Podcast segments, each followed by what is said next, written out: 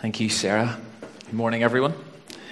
Uh, please turn with me to 2 Kings 16. Uh, and as you do that, we're going to kind of dive straight into this. But as you look up 2 Kings 16, let me show you a quote that we are uh, going to come back to later. If you do not stand firm in your faith, you will not stand at all.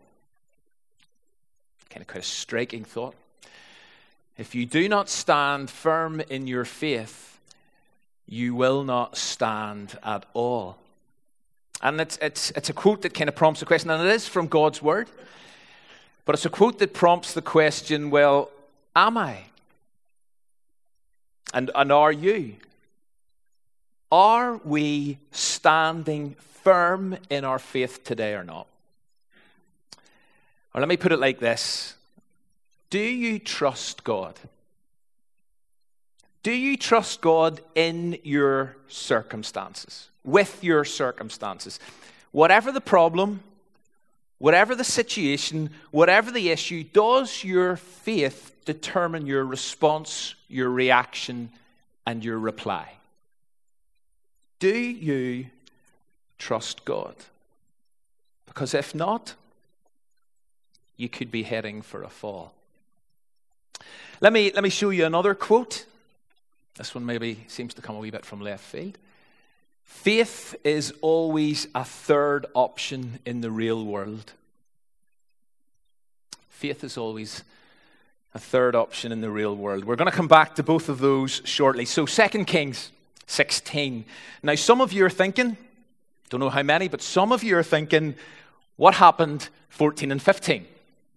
Because last week we stopped at the end of chapter 13, not long after Elisha's bones gave life back to the dead body of an unnamed man. And, and by the way, and this is a slight tangent, I know, but by the way, after the service last Sunday, somebody asked me about the whole subject of relics. Thanks. Uh, a subject that is often kind of associated with and raised by the likes of Elisha's bones or Elisha's bones, whatever way you say that name, and some of you are getting fed up with the way I say it, but that's okay. Uh, in chapter, th- well, a relic, let me give you the definition of a relic. A relic is an object from the past, especially one that has no modern use, but is of some value for its meaning and its importance in history. That's one definition of a relic. Here's another definition a relic is a part of the body or clothing of a saint or a holy person, or it's something that belonged to a saint. And down through the years, and it's still the case today, in certain cultures and in certain contexts, relics have been seen as incredibly important, even magical and powerful. And so Elisha's bones appear to have magically raised a corpse back to life whenever it came into contact with them. But here's what I want to say ultimately, in that situation, it was Elisha's God who brings life out of death. And that is the critical point. So, relics of the past are a reality, they do exist but they must never distract us from or take the place of the true source of life and death, the God of the past, present, and future. Okay, back to 2 Kings 16. Now, in chapters 14 and 15, which we are skipping, preacher's prerogative and all that, we read about the comings and goings of nine different kings. So if you read chapters 14 and 15, you'll read about nine different kings, six in the north in Israel, three in the south in Judah. And then, if you look at the very last sentence, if you have a Bible open in front of you or on a device, look at the very last sentence of chapter 15, where we're introduced to the new king of Judah, who is called Ahaz. And then, 2 Kings 16 is an entire chapter devoted to just that one king. And so, we're going to go with him. We're going to track him this morning. Not because the other nine kings of 14 and 15 don't matter, but if we're ever going to get through this series. If we're ever going to get through this series, I, am I'm, I'm going to need to do this. So here we go. Here, by the way, is a list of the six kings in the north in chapters 14 and 15 and for how long they reigned. So you have Jeroboam who reigned for 41 years in Israel. Zechariah reigned for six months. Shallum only reigned for a month. Menahem for 10 years, Pekahiah for two years, and then Pekah for 20 years. Now, all of them, and this is the really important bit, all of them, bar one, and that was Shallum, but he only lasted for four weeks before he was assassinated by Menahem. All of them, quote, did evil in the eyes of the Lord.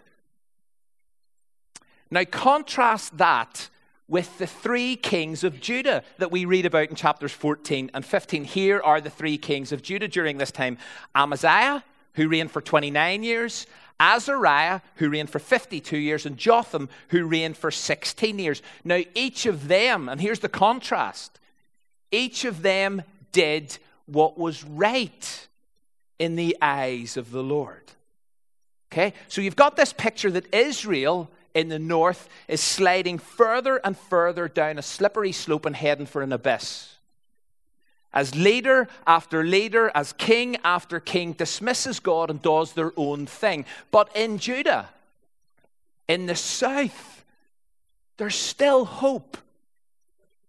There's still some hope. And so, with a sense of anticipation, let's now read about the next king in Judah. And let's see if he can maintain the momentum. So, if you can, please stand for the public reading of God's word. And I do have all the text on screen this morning. So, here it goes. In the 17th year of Pekah, son of Remaliah, so he was in the north, uh, Ahaz, son of Jotham, king of Judah in the south, he begins his reign. Ahaz was 20 when he became king, and he reigned in Jerusalem for 16 years. Unlike David, his father, he did not do what was right in the eyes of the Lord his God. He followed the ways of the kings of Israel, and he even sacrificed his son in the fire engaging in the detestable practices of the nations the Lord had driven out before the Israelites. He offered sacrifices and he burned incense at the high places and on the hilltops and under every spreading tree. Then Rezin, king of Aram or king of Syria, same place, and Pekah, son of Remaliah, king of Israel, they marched up to fight against Jerusalem and besieged Ahaz, but they could not overpower him. At that time, Rezin, king of Syria, recovered Elath for Aram by driving out the people of Judah. Edomites then moved into Elah, Elath sorry, and have lived there to this day. Verse 7. Ahaz sent messengers to Tiglath-Pileser, king of Assyria. I am your servant and vassal, or I am your servant and your son. Come up and save me out of the hand of the king of Aram and the king of Israel who are attacking me. And Ahaz took the silver and the gold that he found in the temple of the Lord and in the treasuries of the royal palace, and he sent them as a gift, or also you can read, sent them as a bribe to the king of Assyria. The king of Assyria complied by attacking Damascus, which is the capital of Syria, and capturing it. And he deported its inhabitants to Kir, and he put Rezin to death. Then King Ahaz went to Damascus to meet Tiglath-Pileser, king of Assyria. And he saw an altar in Damascus, and he sent to Uriah the priest a sketch of the altar with detailed plans for its construction. So Uriah the priest built an altar in accordance with all the plans that King Ahaz had sent from Damascus, and he finished it before King Ahaz returned. Well, when the king came back from Damascus and saw the altar, he approached it and he presented offerings on it. Let's go down to verse 15. King Ahaz then gave the orders to Uriah the priest on the large new altar, offer the morning burnt offering and the grain offering, the king's burnt offering and his grain offering, and the burnt offering of all the people of their land, and their grain offering and their drink offering. Splash against this altar the blood of all the burnt offerings and sacrifices. But I will use the bronze altar, that is the one he set aside, for seeking guidance. And Uriah the priest did just as King Ahaz had ordered. 17. King Ahaz cut off the sides of the panels. He removed the basins from the movable stands. He removed the sea from the bronze bulls that supported it, and he set it on a stone base. He took away the Sabbath canopy that had been built at the temple, and he removed the royal entrance outside the temple of the Lord in deference to the king of Assyria. As for the other events in the reign of Ahaz and what he did, are they not written in the annals of the king of Judah? Ahaz rested with his ancestors and was buried with them in the city of David, and Hezekiah, his son, succeeded him as king. Okay, please take your seat. Now, kind of talk about shattered hopes and profound disappointment because here we discover that, unlike David, his father, not his direct father, but his related, uh, David, who was related to him. Unlike David, his father, Ahaz did not do what was right in the eyes of the Lord his God. This is the only king of Judah who is introduced like this. All the kings of Israel, most of them are introduced like this. This is the only king of Judah introduced in these terms. And it gets worse because it says he opted to make Israel's kings his role models. So it says he followed the ways not of the kings of Judah who, pre, uh, who he followed on from, but he followed the ways of the kings of Israel. But it gets even more tragic and even more alarming because we also read that he engaged in the practices of the nations that God had driven out of the land, which included child sacrifice. I mean, this king torched his own son. That's what it says. So Ahaz, this new king in Judah, has totally rejected God and rejected God ways, God's ways, and he has opted for compromise and conformity. But I wonder, did you notice the two words that come after the eyes of the Lord sentence? The two words are this, and I've underlined them there His God. Again, you do not find this with any of the others. And so, in a sense, the tragedy is even more striking because what this is telling us is that the Lord was Ahaz's God. But that didn't matter. And it certainly didn't affect his life and leadership choices and decisions. And so, what you've got here is a marked shift in the southern kingdom in terms of its leaders.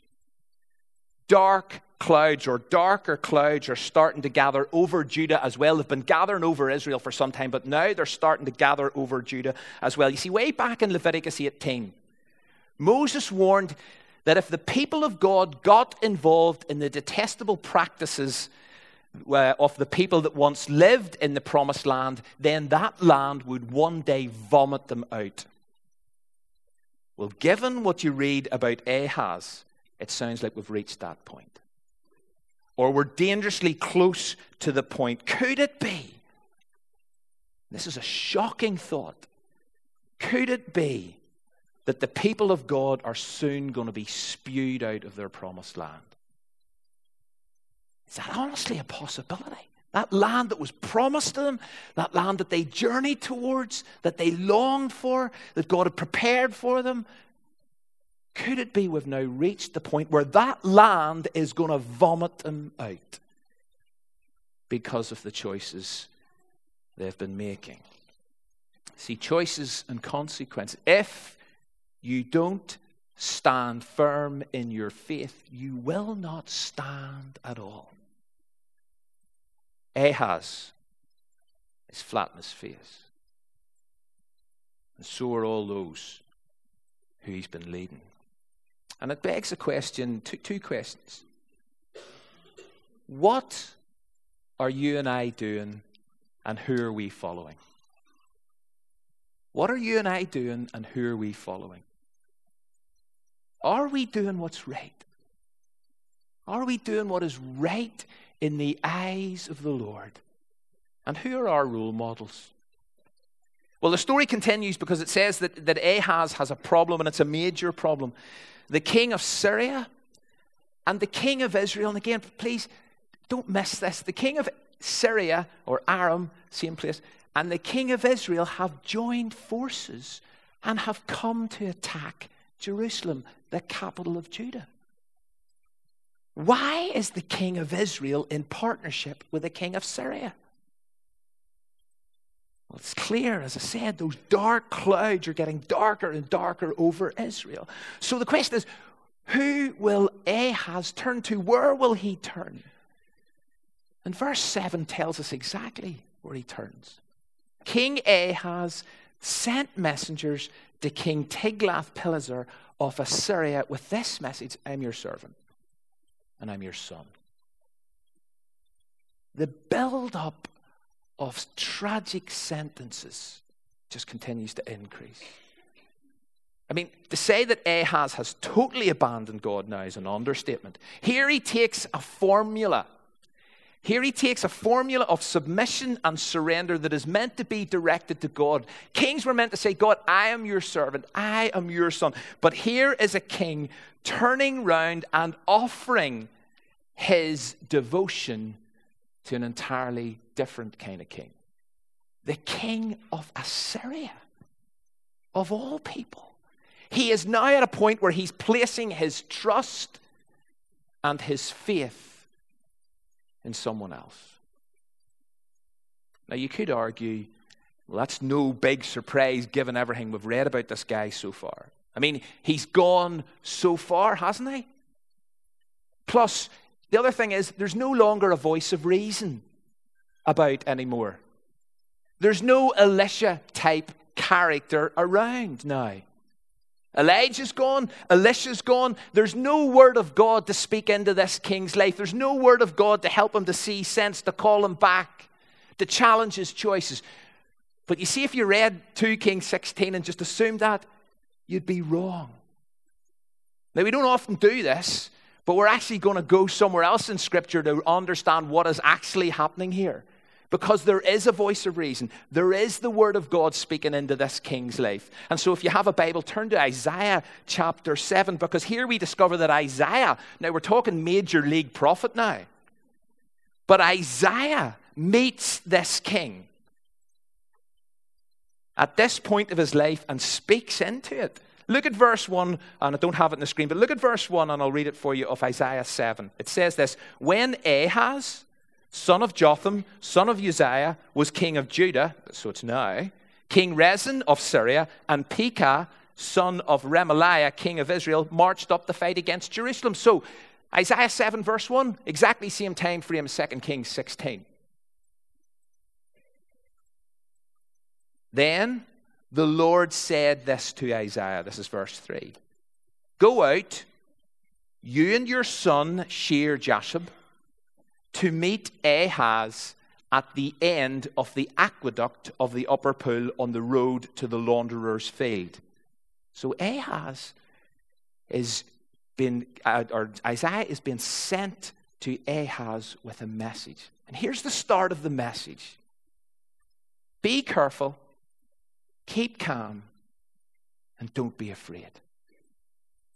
Now, here we're back into the realms of grace. Like Ahaz has long ago abandoned God, but God has not abandoned Ahaz. He is still speaking words of help and hope and comfort into his twisted and messed up life. Yes, the threat from those two kings, the king of Syria and the king of Israel, they're very real. But God says to him, Ahaz, don't be afraid. It's incredible incredible words of grace and mercy into the life of someone who has made horrendous choices to just ignore and abandon God. But God doesn't abandon and ignore him. And then verse 7 says this this is what Isaiah says from God it will not take place, it will not happen. For the head of Aram, or the head of Syria, is Damascus. That's the capital. And the head of Damascus is only Rezin. And within 65 years, Ephraim, which is Israel, will be too shattered to be a people. The people of Ephraim in Samaria, and the, he- uh, Samaria, and the head of Samaria is only Remaliah's son. Then get this next bit. If you do not stand firm in your faith, Ahaz, you will not stand at all. And so God speaks into this king's life via the prophet Ahaz, and, and he presents him with a startling and a straightforward comment and warning, he says this just if you do not stand firm in your faith, Ahaz, you're not going to stand at all. And so, what are you going to do? What are you going to do? Where are you going to turn? Who are you going to trust? You see, faith is about trusting in the promises and the presence of God in our lives. That's what the faith that is being spoken about here is all about. Faith is about trusting in the promises and the presence of God in our lives. And God has just spoken into the life of Ahaz. And the question is eh, is Ahaz going to listen? Is Ahaz going to trust God, his God? Well, it seems that Ahaz only saw two options. Either I surrender to these two kings, the king of Israel and the king of Syria, or I turn round and I submit to another king, the king of Assyria. It's either, it's or, and he chose or. He refuses to think of a third option. He refuses to trust God. He clearly decides to ignore God's word to him. He clearly decides to ignore the faith option, the trust option. And so he turns to Tiglath-Pileser and he says, I'm your servant and I'm your son. And so I've heard the word of God via the prophet Isaiah, but I'm not going to trust him. And so he doesn't accept that faith is always a third option in the real world, and it still is. So let me go back to where I started with this question Do you trust God in your current circumstances?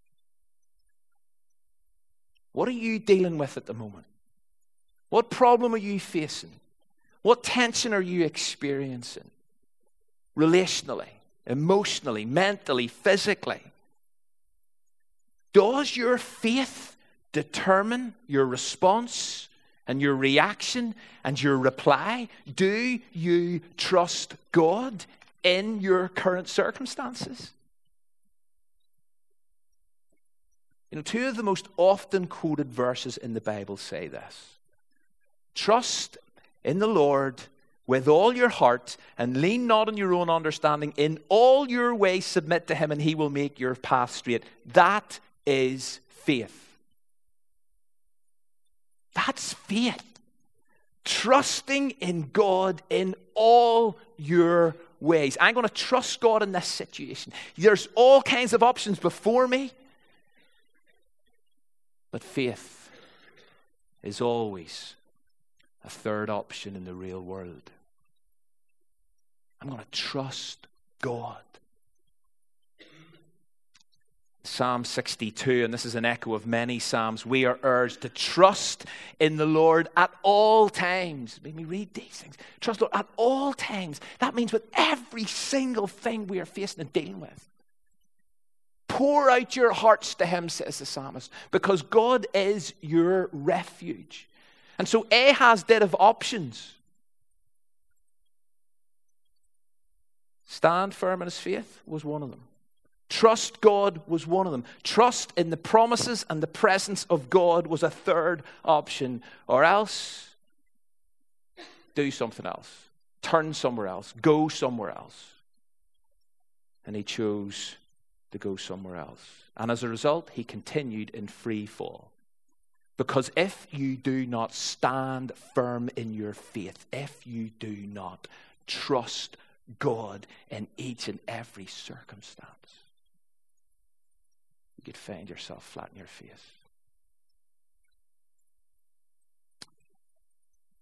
And so, as you and I face daily choices, lots of either or moments, lots of challenges to do this or do that, or go here or go there, let me encourage and urge you to stand firm.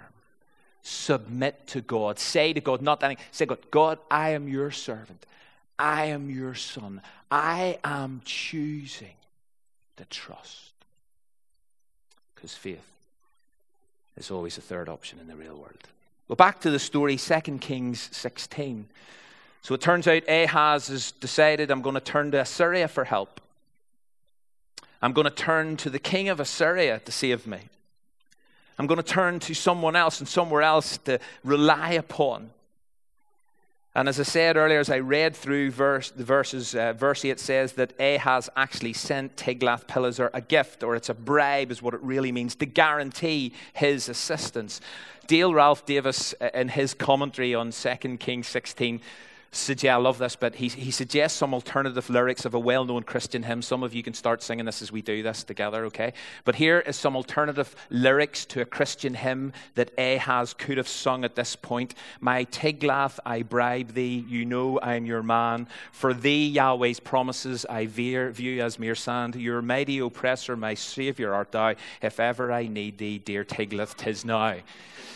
And some of you are singing that over there. You can do it. It works. It works really well. It's slightly amusing if it wasn't so tragic. Because this is exactly where this guy's reached. And it says the king of Assyria helps him. And so he attacks, Tiglath-Pileser attacks Damascus, the capital of Syria, and he kills the king of Syria.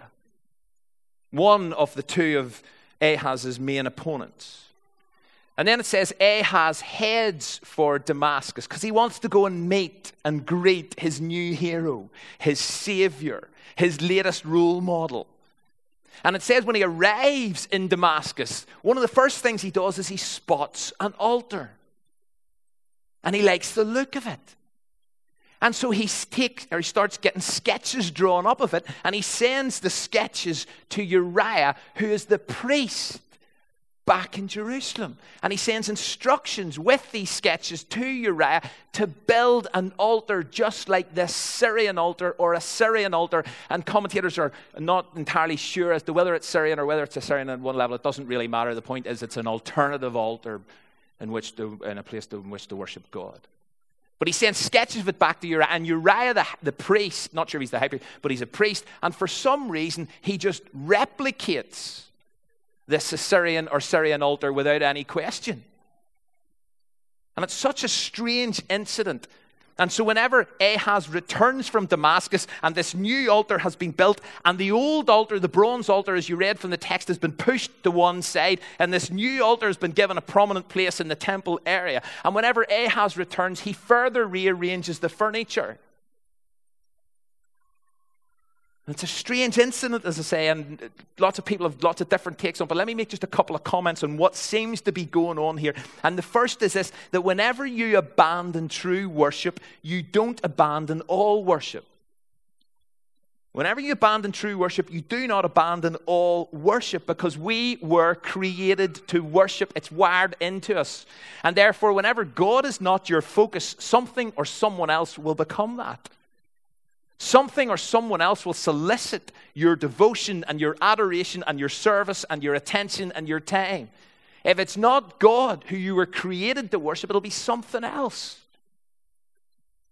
Ahaz still worshipped, but God was no longer at the heart and center of it. And the second comment is this, and it follows He did all of this, He did all of this to please others. Look at the end of verse 18.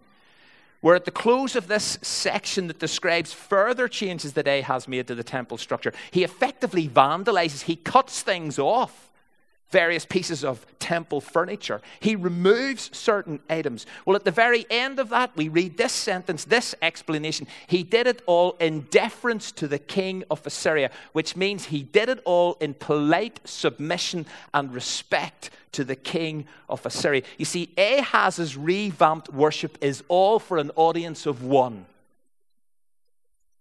It's all for an audience of one. But it's the wrong one.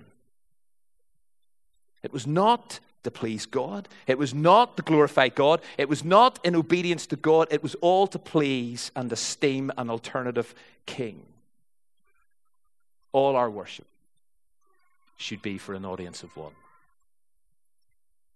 You see, the moment that Ahaz said to Tiglath-Pileser, I am your servant and I am your son, that is the moment that he traded his heart and he traded his worship. At that moment, the homage that belonged to God was exchanged and redirected. Ahaz traded sovereigns. And the Bible is clear. Jesus was clear. Worship the Lord your God only. Worship and serve the Lord your God only. Ahaz was miles away from that place. Through deadly disobedience, yes, but also via trust and commitment in another God in his life. And so he had totally lost his way. And so if you do not stand firm in your faith, you will not stand at all. And that was God's word to this king. And by the end of his reign, he's faced down. In, in 1 Corinthians, Paul at one point refers back to, to lots of past events in the history of Israel. And he says this Now, these things happened to them as examples for you. These things happened to them as examples, and they were written down as warnings for us, on whom the fulfillment of the ages has come. So the one who thinks he is standing firm, you need to be really careful lest you fall. No temptation has seized you except what is common to man. And you know, it's tempting to compromise your worship. It's tempting to do your own thing. It's tempting to live to please others. It's tempting to place your trust in other things, in other directions, in other options. Of course it is. But based on the story of Ahaz, the written record of his disastrous stint as the king of Judah, take the warning of his downward spiral to heart and on board so that you stand firm in your faith and do not fall.